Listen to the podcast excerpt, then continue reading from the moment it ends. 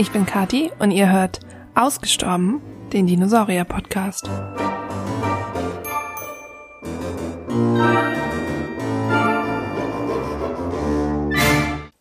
Folge 2 Plesiosaurier. In der heutigen Folge geht es um eine Gruppe von Tieren, die zwar Saurier im Namen tragen, aber keine Dinosaurier sind. Die Plesiosaurier. Plesiosaurier gehören zu den größten Meeresreptilien, die je gelebt haben und standen meist an der Spitze der Nahrungskette, zumindest in ihren Gefilden. Plesius ist griechisch und heißt fast. Saurier heißt Echse, das wissen wir bereits, und somit haben wir es hier mit einer Fastechse zu tun oder einem Fastdino. Ich selbst bin auch von einem schönen Menschen fast gar nicht zu unterscheiden, und so geht es auch dem Plesiosaurus, denn der Arme taucht wegen seiner eben nur Fast-Zugehörigkeit zum coolen Club der Dinos nur in sehr wenigen Dino-Büchern auf. Ganz anders übrigens als beispielsweise die Flugsaurier, die auch keine Dinosaurier sind, aber fast in jedem Dino-Buch zu finden sind. Um die Flugsaurier kümmern wir uns am besten mal in einer der nächsten Folgen. Aber da es hier ja nicht ausschließlich um Dinos geht, sondern um die Paläontologie der Wirbeltiere im Allgemeinen, beschäftigen wir uns heute mit diesen Reptilien, die mit den Dinosauriern am Ende der Kreidezeit ausgestorben sind. Die ersten echten Plesiosaurier stammen aus der Obertrias, also vor circa 235 bis 201 Millionen Jahren. Plesiosaurier waren allgemein sehr groß. Sie konnten eine Körpergröße von zwei bis 14 Metern erreichen. Unterteilt werden die Plesiosaurier grob in zwei Gruppen, in die Plesiosauridae mit den langen Hälsen und den Pliosauridae mit den kurzen Hälsen. Ich habe übrigens mal meinen Lateinprofessor bemüht und habe mit ihm die Aussprache der lateinischen Begriffe besprochen. Ich bin bislang aber von meiner in der Schule gelernten Aussprache des lateinischen AE als Ä ausgegangen.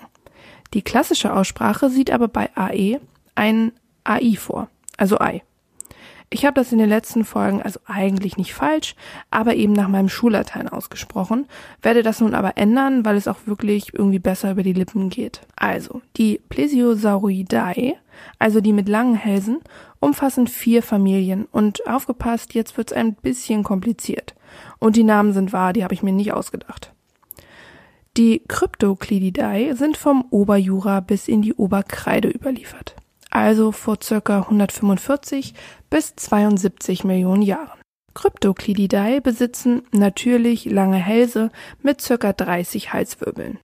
Ihr Schädel hat eine lange Schnauze, ihre Nasenöffnungen sind sehr weit hinten. Damit sie glitschige Fische und anderes Meeresgetier gut fangen konnten, hatten sie lange spitze Zähne, die besonders vorne sehr kräftig zubeißen konnten. Die zweite Familie sind die Chimoliasauridae. Diese Familie ist ziemlich klein, hat im Oberjura gelebt und hatte auch einen vergleichsweise langen Hals. Die Polycotilidae haben von den vier Familien den kürzesten Hals und wurden lange Zeit den Pliosauriern zugeordnet, gehören aber zu den Plesiosauridae. Und nach Adam Riese fehlt jetzt noch eine Familie, nämlich die Elasmosauridae, ebenfalls aus dem Oberjura. Die hatten super lange Hälse. Im Vergleich zum Cryptoclididae mit 30 Halswirbeln hatten die Elasmosauridae bis zu 76. Und überlegt mal, ein Diplodocus oder ein Brachiosaurus hatten um die 15 Halswirbel. So, und dann gibt's eben noch die Pliosauroidae. Das sind, wie gesagt, die mit den vergleichsweise kurzen Hälsen und den größeren Schädeln. So ein Pliosaurus wurde bis zu 12 Meter lang.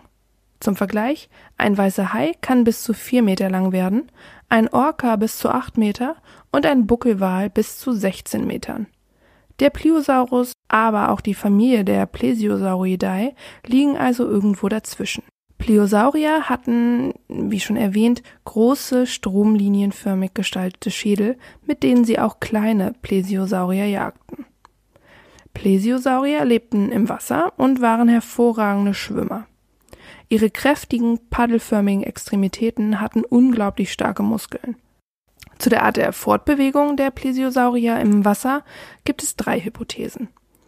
Das wäre einmal das Rudern, bei dem sich die vier Paddel vor und zurück bewegten.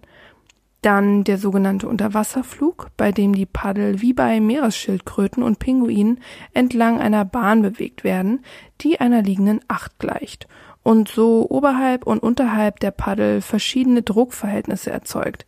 Das ist ähnlich wie beim Flugzeug. Und dann gibt es noch die Art Modifikation dieses Unterwasserflugs als dritte Option, der auch bei Seelöwen beobachtet werden kann. Da bewegen sich die Paddel halbmondförmig in einer Schleifbahn. Wenn man sich den Wikipedia-Eintrag der Plesiosaurier anschaut, dann wird dort die zweite Hypothese als geltend publiziert. Aber man sollte nicht immer alles für 100% bare Münze nehmen, was dort steht, auch wenn Wikipedia wirklich eine tolle Informationsquelle ist.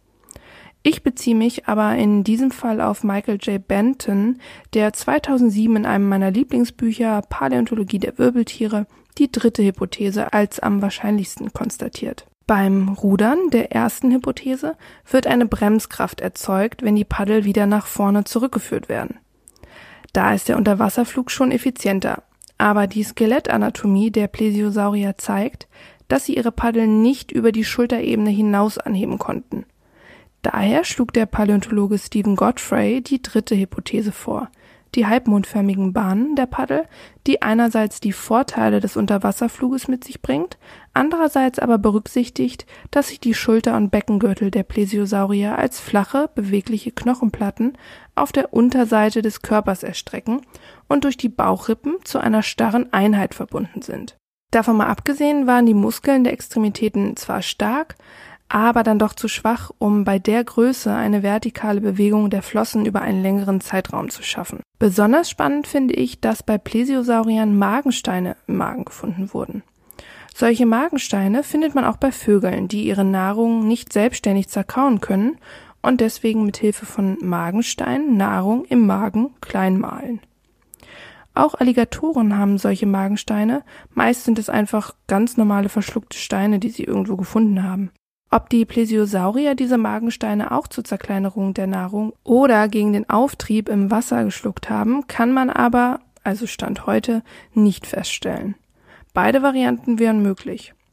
Man muss nämlich sagen, dass Plesiosaurier im Gegensatz zu Vögeln mit ähnlichen Magensteinen wirklich sehr kräftige Kauleisten hatten. Vielleicht war also auch einfach eine Kombination aus beiden Funktionen der Fall. So, das war's auch schon wieder mit unserer heutigen Folge. Zugegeben, die war etwas kürzer, als wir das sonst kennen, aber damit euch die Zeit nicht zu lang wird, könnt ihr ja mal auf Instagram schauen, folgt einfach meinem Kanal, schreibt mir eure Themenvorschläge und dann hören wir uns in der nächsten Folge wieder. Vielleicht in zwei Wochen, vielleicht in vier Wochen, wer weiß das so genau. Bis dann!